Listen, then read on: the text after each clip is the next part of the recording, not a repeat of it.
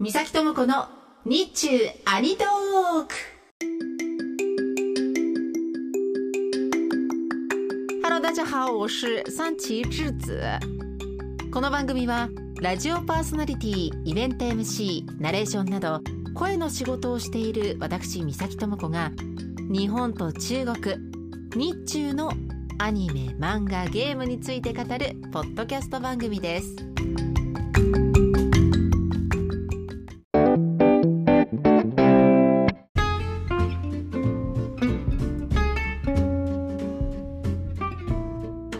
回も中国上海でのお話です。8月の半ばに中国上海に5泊6日で行ってきました。目的は原神フェスのイベントに行くことでした。で今回のニッチは2トークではこの旅で出会った中国人オタクたちとのエピソード2つご紹介します。まず1つ目は原神フェスでのお話です。原神を作っている会社ホヨバースの皆さんがエヴァンゲリオンが大好きっていうのは皆さんご存知かもしれませんがあの彼らだけではなく中国のオタクたちのほとんどは日本のアニメとか日本の特撮を見て育ってきています。なので日本語を勉強したことがなくても声優さんの声で日本語のセリフを聞いたことがあったりとかいくつかの日本語を知っているという方はたくさんいるんですね。例えば原神フェスの入場の時に身分証の提示が必要ででその時対応してくれた中国人のスタッフさんがあこの人日本人なんだっていうのが分かると中国語であ日本から来たの？日本語僕一つだけ知ってるよ。知ってる日本語は？可愛いって言葉なんだっていう風に教えてくれました。これねあのこんにちはとかありがとうとかが出てこなくって可愛いが出てくるあたりが今の中国の若者っていう感じですよね。そして原神フェス、本当に楽しくて、え私と、まあ、日本人の友人は、もう大興奮ですよ。え、かわいいとか、え、めっちゃすごい、最高みたいなのを言いながら展示を見てたんですけど、まあ、その日本語を聞いた周りの中国の方々が、あ、日本人がいるぞっていう風に反応された方がすごく多くって、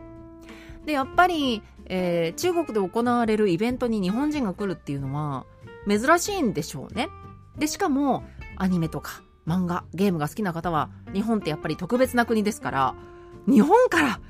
なんと中国にっていうことで、えー、皆さんね、あの、知らない方なんですけど、私たちにかなり話しかけてきてくださいました。例えば、日系企業で働いてますっていう自己紹介をしてくれる人とかいてね。こっち聞いてないけど。あの、とにかく日本人と話したかったんだろうなっていうのを感じる、えー、可愛い方がいらっしゃいましたし、あとは、こんにちはとか、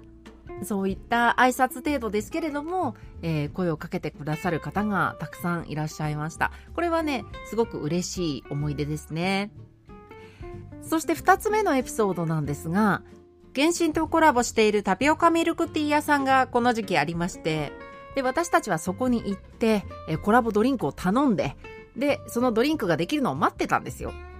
そしたらちょうど私たちの隣に立っていた同じくドリンク待ちの中国人の女の子2人が、アンサンブルスターズの紙袋を持っていたんですね。で、実は、アンサンブルスターズというゲームは、私が中国語を勉強するきっかけになったゲームなんです。なので、一緒にいた私の友人に、あのアンサンブルスターズっていうゲームは私が中国語を始めるきっかけになったゲームなんだよっていう話を日本語でしていたらおそらくそのアンサンブルスターズっていうタイトルに反応したんでしょうね。その二人が声をかけてきてくださって、今日から上海でアンサンブルスターズのイベントが始まるよとか、あと好きなキャラの話とかね、えー、中国語でお話できまして、私にとってアンサンブルスターズはめちゃめちゃハマっているゲームの一つであり、自分の中国語の原点でもありますので、えー、その話題で、しかもその中国のファンの方と偶然お話できたっていうのはすごく嬉しかったです。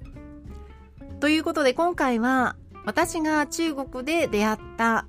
中国のオタクたちとのほっこりエピソードをご紹介いたしました。私とはまた次回お耳にかかります。再见